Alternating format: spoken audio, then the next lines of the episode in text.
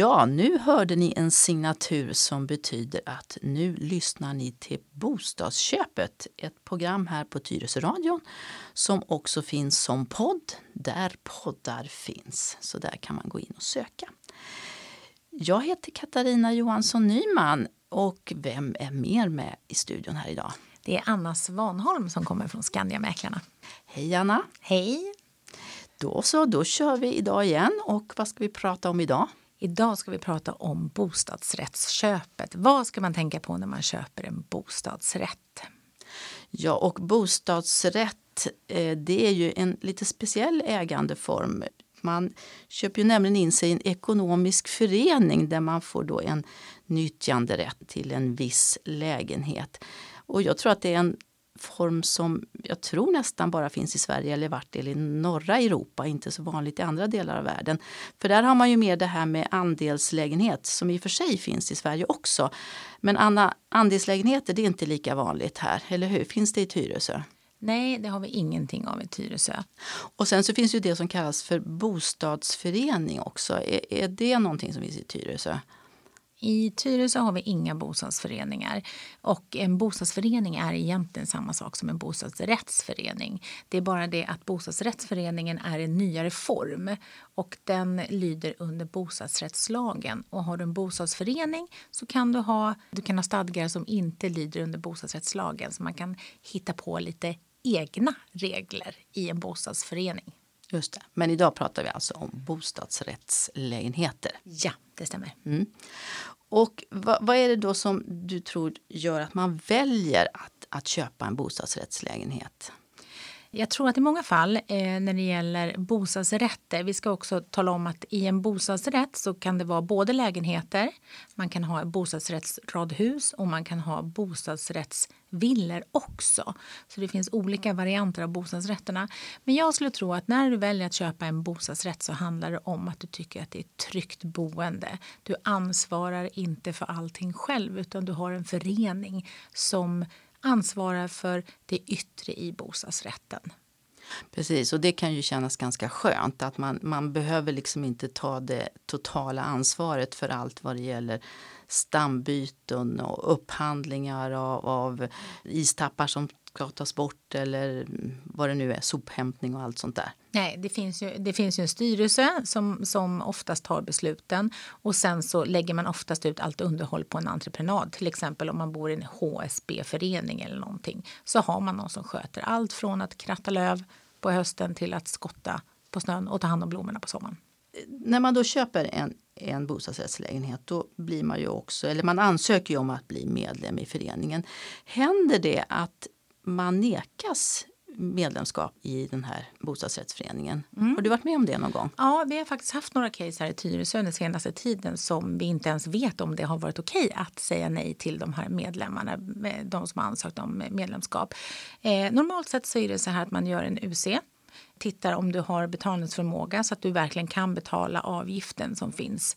Eh, och då ska man också vara medveten om att när du som mäklare så är det ju så här att när, när banken har beviljat ett lånelöfte då brukar det vara grönt ljus. Och då ska föreningen ta en UC för att se bara att du Eh, inte har för många betalningsanmärkningar.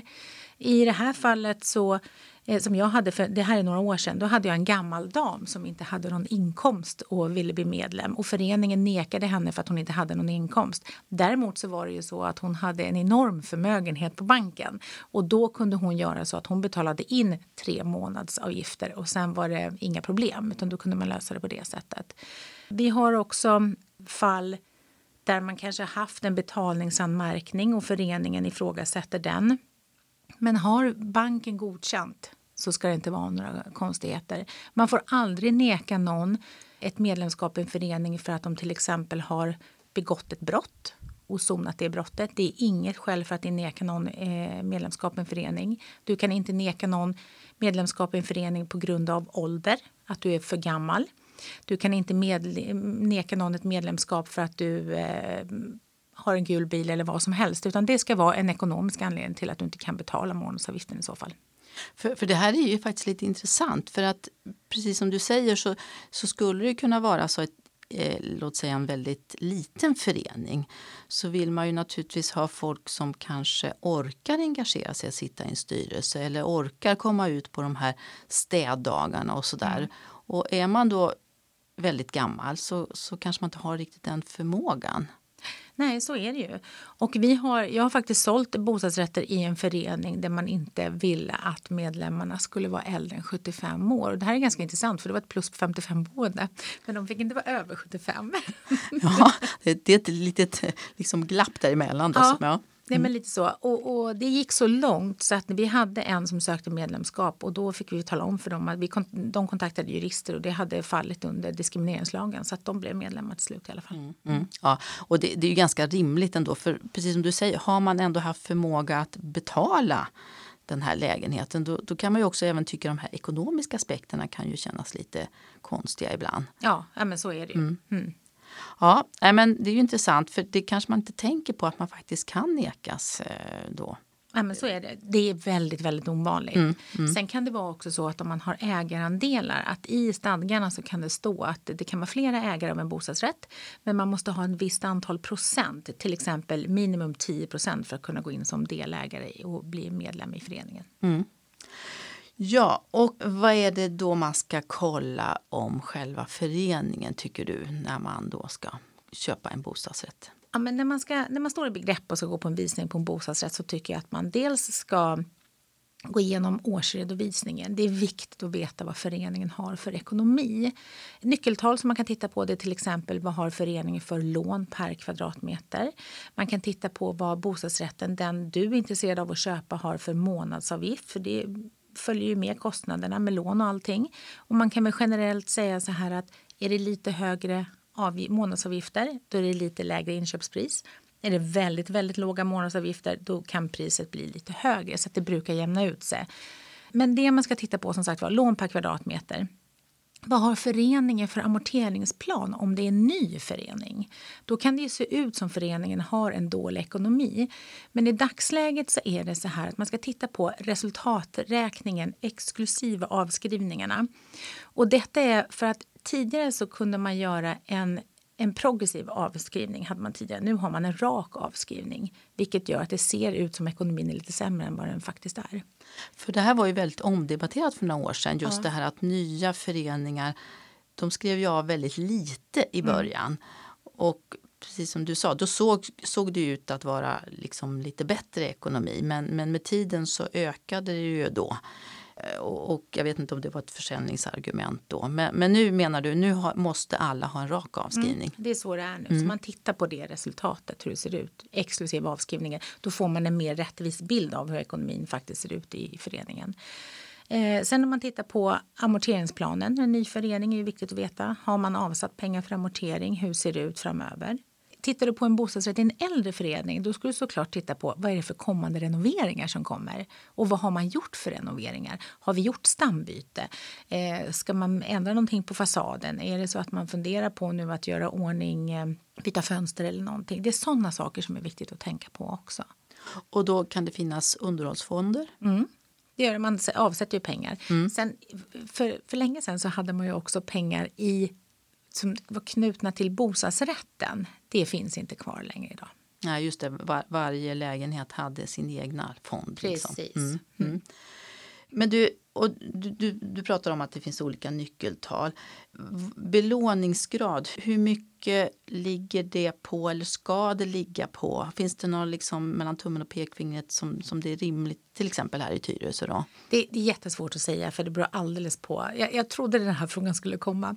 Eh, det är Eh, tittar man på lån per kvadratmeter så beror det alldeles på om det är en ny förening eller om det är en gammal förening. Hur mycket underhåll de har gjort och hur mycket underhåll de ska göra. Så det går inte säga att ett generellt värde ska vara si eller så. Det är lite lättare om man tittar på lägenheter inne i Stockholms innerstad. Då kan man säga ofta att, att det ska ligga under 5 000 kronor per kvadratmeter. Då är det en okej okay förening. Men det är ju för att där har vi många bostadsrätter som är, eller bostadsrättsföreningar som är eh, samma ålder på, på ett ungefär. Det är lättare att jämföra än vad det är här i Tyresö där vi har en ny produktion som vi inte har i stan. Mm. Mm. Föreningens stadgar då, ska man titta på det också tycker du? Ja, det tycker jag man ska göra. Är det en bostadsrättsförening då är det oftast inga konstigheter för då lyder man under bostadsrättslagen. Eh, så att det är lättare att bara anamma de reglerna. Skulle det vara en bostadsförening som vi pratade om tidigare, då kan det faktiskt vara så att det står till exempel, jag var och tittade på en lägenhet där det stod att om man hyrde ut den i andra hand så hade föreningen rätt att få 50 000 kronor per år. Oj! Ja. Sådana saker kan ju vara viktiga, särskilt om man köper en lägenhet som man vet att man kanske ska hyra ut sen under en mellanperiod. Ja, eller det, det, kan vara viktigt att Det var värst. Mm, mm, för, för jag, jag sitter ju i hyresnämnden också och, och då får man ju in ibland att, att i stadgarna så står det att man inte får hyra ut i andra hand eller man får göra under väldigt begränsad tid. Mm. Men då är det faktiskt så att det är Sveriges rikes lag som går utöver det. Så att även om man har skrivit in i, i stadgarna och vissa saker så, så är det faktiskt så att går man till hyresnämnden så, så är det Sveriges rikes lag som gäller. Ja. Så att, då kanske inte det. Men just den där varianten det, det är ju en annan sak. Ja. Så det, då kan man ju, det kan ju bli väldigt dyrt då. Ja men så är det ju. Mm. Och det, det, alltså man bör titta på det. Men är det en bostadsrättsförening som sagt var så, så brukar det inte vara några konstigheter. Det som kan vara som kan skilja sig från föreningarna kan ju vara till exempel att det ingår trappstädning. Du är skyldig att städa trappen var sjätte vecka om det är en mindre bostadsrättsförening. Det kan vara så att vi vet att vi har de här städdagarna. De måste man vara med på. Lite sådana saker. Mm, mm. Och sen kan det ju också stå i stadgarna det här att eh, alltså om huruvida en juridisk person får köpa eller inte. Mm, ytterst sällan som juridiska personer är tillåtna att köpa en bostadsrätt i en bostadsrättsförening. Mm. Mm. I, åtminstone här i Tyresö. Eller ja, det kanske är så generellt. en förening bara här i Ja, just det, precis. Och, och det, det kanske man ska tänka på för att då, då har man ju så att säga inte egentligen en fysisk medlem utan då kan ju det vara Ja, det kan ju vara ett företag som har köpt för sina anställda och då kan ju det variera över tid vem som bor i lägenheten. Ja, men så är det. Och de lär ju mm, förmodligen inte ställa upp och vara med på städdagar och sådana saker som om man hyr då. då. Nej, så precis. det kan vara bra att veta. Mm, mm. Mm, just det. Du, sen kommer man ju också in på det här med oäkta förening. Vad är det? En oäkta förening är om man till exempel har för många juridiska personer i en förening och man får intäkterna är större än vad in, intäkterna från en juridisk person eller hyresintäkter är större än vad eh, årsavgifterna är från medlemmarna i föreningen. Just det, och det, och det här kan ju naturligtvis vara så att i, i vissa fall så tycker ju bostadsrättsföreningar att det är jättebra att ha en massa lokaler i bottenvåningar, restauranger och annat för det kan ju innebära att man kan hålla ner en avgift. Mm. Men den där balansgången, att det inte blir för mycket det är ju viktigt som du säger att man inte får en oäkta förening. För visst är det så, då, då är det en annan, inte lika gynnsam skattelagstiftning. Så är det. Man kan till exempel inte göra uppskov om man har köpt den i en oäkta förening. Sen när du ska köpa en ny bostad då måste du skatta av allting på en gång. Och om jag inte missminner mig så är det 30% skatt istället för 22% som det är mm. om du har en bostads rätt i en äkta förening. Och det är samma sak där, vi har inga oäkta föreningar här i styrelsen så att, eh, jag är inte expert på det nej, området. Nej, men vad skönt. Mm. Ja, det är ganska enkelt ja. för oss som mäklare ja, ja, precis. och spekulanterna. Mm. Mm. Och för, precis, så nu, nu, nu pratar vi ju heller inte Tyresö men in i stan till exempel så har man ju förstått att vissa bostadsrättsföreningar de säljer sina p-platser i garagen, alltså garageplatserna väldigt dyrt, alltså för flera miljoner eller någon på, miljon. På Östermalm så kan det kosta ett par miljoner ja. Och det kan ju tyckas jättesmart att få in en massa pengar då som man kanske ska använda till en renovering eller mm. vad det nu kan vara. Men det kan ju faktiskt helt plötsligt innebära att, att du får en oäkta förening. Så att man får ju vara lite försiktig där. Man det gör gäller att saker. man eh, har balansen, helt klart. Så är det Just det, mm. precis. Och det man också ska tänka på när man pratar ändå om hyresintäkterna så är det så att det kan ju ses som en, en dold tillgång. Så det ska man också ha koll på i, i årsredovisningen. Att har man in, hyresintäkter från lokaler till exempel så är det en fördel allt som oftast. Här i Tyresö har vi inte så många lokaler så att det är mer en tillgång. Men även om det är så att man har till exempel att det har varit en ombildad förening. Det har varit hyresrätter från början och nu är det en bostadsrättsförening så kan man ju ha gamla hyresrätter kvar som inte är ombildade ännu. Och det är också det en dold eh, intäktskälla så småningom. För när man säljer av dem så får man in pengar i föreningen. Mm. Mm vi pratade om det här med att läsa årsredovisning. Det är ju inte så lätt att läsa en årsredovisning. Kan ni som mäklare hjälpa till då? Ja, det kan vi göra. Vi har ju lite nyckeltal som vi går på. Vi kan, man kan titta på soliditeten. Vad har man för ekonomi i föreningen? Eh, det, det, är inte så enkelt att bara se att den går plus varje år, för det är inte det det handlar om. Utan det, man får titta på vad har man för tillgångar i, i föreningen. Och sen också titta på vad står det. I årsredovisningen så står det ju alltid vilka Eh, renoveringar som har gjorts och vad man har, gjort, och vad man har för kommande renoveringar och vad, man beräknar att de ska kosta också. Mm. Du, sen, sen, kan ju marken ägas med tomträtt. Finns det något sånt här i Tyresö? I Tyresö så äger alla föreningar marken eh, som det ser ut idag. Vi har några föreningar i Älta som inte äger marken, det är tomträtter. Det ska man vara observant på. Det står ju också i årsredovisningen om det är som man äger marken. Och är du osäker så fråga mäklaren för då tar man reda på det. Eh, vi mäklare vet ju om man äger marken eller inte. Men det är också en viktig aspekt för är det så att man har en tomträtt och inte äger marken så kan det ju faktiskt bli så att man måste höja avgifterna så småningom. För de, jag vet att i Stockholms stad så tror jag att man har mellan 30 eller 40 år ligger de här intervallerna på. Då kan det vara enorma skillnader sen när man höjer dem. Ja precis, alltså det, det, och, och det, jag tror det kan vara till och med alltså kortare intervall, 20 mm. år. Och då, då höjs det ju enormt mm. mycket.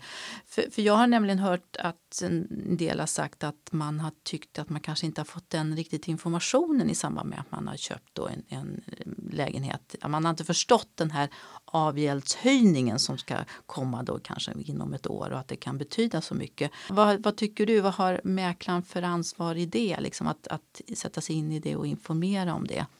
Ehm, det, det, är ju så här att vi har ju trots att vi är mäklare och vi vet saker och ting så är det så att vi står inte kanske och berättar för varje individ att det här är en tomträttsavgäld. Det står ju i alla handlingar vi lägger ut. Och vi förutsätter ju att om det är så att du ska köpa någonting så bör ju du som spekulant sätta dig in i vad du köper. Så att jag tycker faktiskt att vi måste lägga över ansvaret på spekulanterna. Och är det som man är okunnig Fråga mäklaren så kommer vi att hjälpa till och informera. Men det är väldigt lätt att säga att jag fick ingen information. Nej, men det står ju faktiskt i årsredovisningarna vad som gäller. Och då kanske man ska titta på en årsredovisning innan man köper någonting. Just det. Och årsredovisningen, brukar ni ha med dem vid visningen eller finns den på nätet? Eller hur, det ligger årsredovisning och stadgar ligger alltid ute på nätet plus att vi dessutom har dem med på visningarna. Mm. Så att de ligger som, som blädderexemplar liksom, som man får låna. Mm. Mm. Och är det en, en korrekt årsredovisning så, så, står det väl oftast där också att det är en avgäld som, som gäller till och med 2024 Precis. och därefter omförhandlas den. Och då får man ju själv liksom ta reda på vad det skulle kunna bli då. Men lite grann så. Mm. Och är man osäker på att läsa årsredovisningen och vad alla termer betyder, fråga oss för då kommer vi informera. Så mm. är det. Just det. Mm. Ja. Du var inne på det här med underhåll framåt. För sånt brukar också stå i årsredovisningarna. Vad, vad det är för saker som, som måste göras inom kort och så. Ja, är det en bra eh, årsredovisning då har man ju dessutom med underhållsplanen ett par år framöver. Då ser man ju, det brukar stå ganska tydligt. Fönster ska bytas eh, 2021 eller renoveringen av fastigheten har skett under 2020. Så att det, de är tydliga årsredovisningar. Jag tycker att det är få föreningar som har dåliga årsredovisningar om jag ska vara ärlig. För de flesta bostadsrättsföreningar är väl också med i typ HSB som du säger eller eh, det hette SBC förut, nu heter det någonting annat. Ja, det finns lite olika varianter. Alltså, ja, men precis. Någon, det finns ju massa olika förvaltare och de har ju bra, ja, precis. bra de hjälper material till. för föreningen. Mm. Så det är ingenting som de behöver sätta ihop själva på något sätt. Ja, just det. Och sen är det naturligtvis så att en bostadsrättsförening kan ju vara olika stor. Det kan vara mindre eller det kan vara jättemycket medlemmar. Och faktiskt när jag för några år sedan köpte en bostadsrätt, jag resonerade ju som så att jag vill inte köpa i en för liten bostadsrättsförening för att jag tyckte att det var bra med många medlemmar för att då finns liksom inte den risken att det är någon idiot som kommer in och kör styrelsen helt åt galet håll utan det är också fler som kan ta på sig styrelseuppdrag och sådär. Märker du någon, liksom hur folk resonerar där? Jag tror inte att våra spekulanter reflekterar så mycket över det men däremot så gör ju bankerna det när de ska bevilja lånelöfte. Ju mindre förening, desto svårare är det att få lånelöfte. Har du en förening med fem bostadsrätter i, då är bankerna väldigt måna om att det är en bra, eller en bra ekonomi i den föreningen. För det räcker ju med att det är en person som kommer på obestånd och kanske inte kan betala så kan ju det, det bli mm. väldigt kostsamt för de andra fyra medlemmarna i föreningen. Mm. Mm. Precis, för då, då slår ju det så otroligt hårt och det ja. kanske man inte heller tänker på. Man blir mer beroende av sina grannars ekonomi då. Ja men så är det och man kan ju tycka att det är lite mysigt att bo i en liten förening för det är som att bo i en stor villa. Men det gäller att tänka på de här bitarna också. Idag så om det är till exempel en nyproduktion då tittar bankerna på, då vill de att det är ja, 14-15 bostadsrätter i en förening. Mm. Och sen när man köper en, en eh, bostadsrättslägenhet så måste man väl också kanske vara beredd att man måste sätta sig i en styrelse. Mm, och det är inte många som är kan jag säga. Dessutom är det så att många resonerar som så, ja men det är inte mitt i föreningens ansvar. Men jag är ju en del av föreningen mm. så man köper faktiskt in sig i en förening och du köper också in att du ska vara delaktig i föreningen och i föreningsbeslut. Det går inte bara att säga att det är föreningen utan man måste vara lite engagerad mm. för mm. sin egen skull. Ja, och det finns ju också exempel på föreningar som sagt var när man har överlåtit på vissa personer att, att driva vissa saker väldigt hårt och sen så har, har, man, har alla drabbats på något sätt. Ja.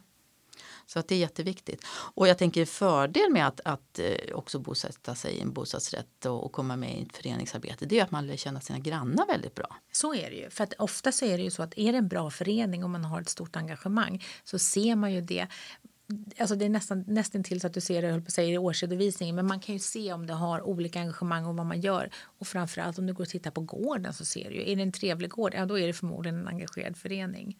Om man inte har enormt bra ekonomi och har lejt ut allting till mm. förvaltare. Mm. mm.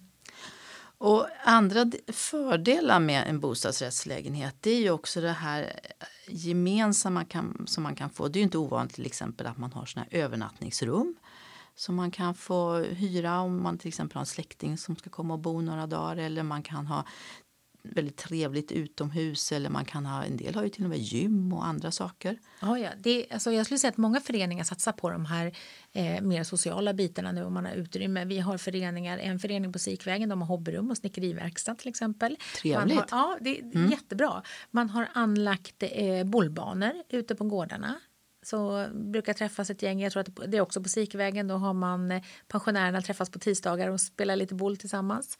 Eh, man ordnar just det här med övernattningslägenheter är ju fantastiskt om det är så att man har på en mindre lägenhet. Man kanske har flyttat från ett stort hus och man vill att barn och barnbarn ska kunna komma och sova över om de bor långväga ifrån. Så det är ju perfekt. Eh, flera föreningar har gym, bastu. Det, det finns lite sådana mm. engagemang. Finns det också flera föreningar här i Tyresö som just är sådana här seniorboende eller 55 plus-boende? Det har vi flera stycken av. Mm. Det har vi. Och då kanske man också extra har satsat på det här? Ja, men jag tror det. De eh, plus 55-arna är ju oftast lite äldre än plus 55 eh, och kanske inte jobbar så mycket längre. Och då blir det också ett naturligt engagemang i föreningen. Det är ett sätt att umgås och träffa andra. Mm. Mm. Och just nu då, så då, det byggs en hel del bostadsrätter i Tyresö nu. Är, är det, tycker du, en, en bra boendeform som man kan med, med, så att säga, känna sig trygg och satsa på? Ja, men det tycker jag. Jag tycker att det är ett, ett, en social boendeform, framförallt om man flyttar från den stora villan för att kunna få nya gemensamma bekanta och, och så. Och man har dessutom ett, ett enkelt och bekvämt boende som jag tror kan vara viktigt för många idag. Och man kan ju också känna sig ganska trygg om man vill åka bort till exempel och lämna sin lägenhet några veckor och ingen bor där. För det, ju, det kan ju vara värre när man bor i en villa till exempel. Så, då, då tycker så man är det ju. Har man eh, kanske ett sommarställe på Gotland eller någonting så är det ju väldigt bekvämt att bara kunna låsa dörren och gå därifrån. Mm. Så det. Ja, vad bra. Då så, då har vi pratat om bostadsrättslägenheter idag och vad det innebär att bli medlem i en bostadsrättsförening. Tack så mycket säger jag till dig, Anna. Tack så mycket. Då säger vi hej då. Jag heter Katarina Johansson Nyman. Hej då, tack för att ni lyssnade. Det här var Anna Svanholm från Skandiamäklarna.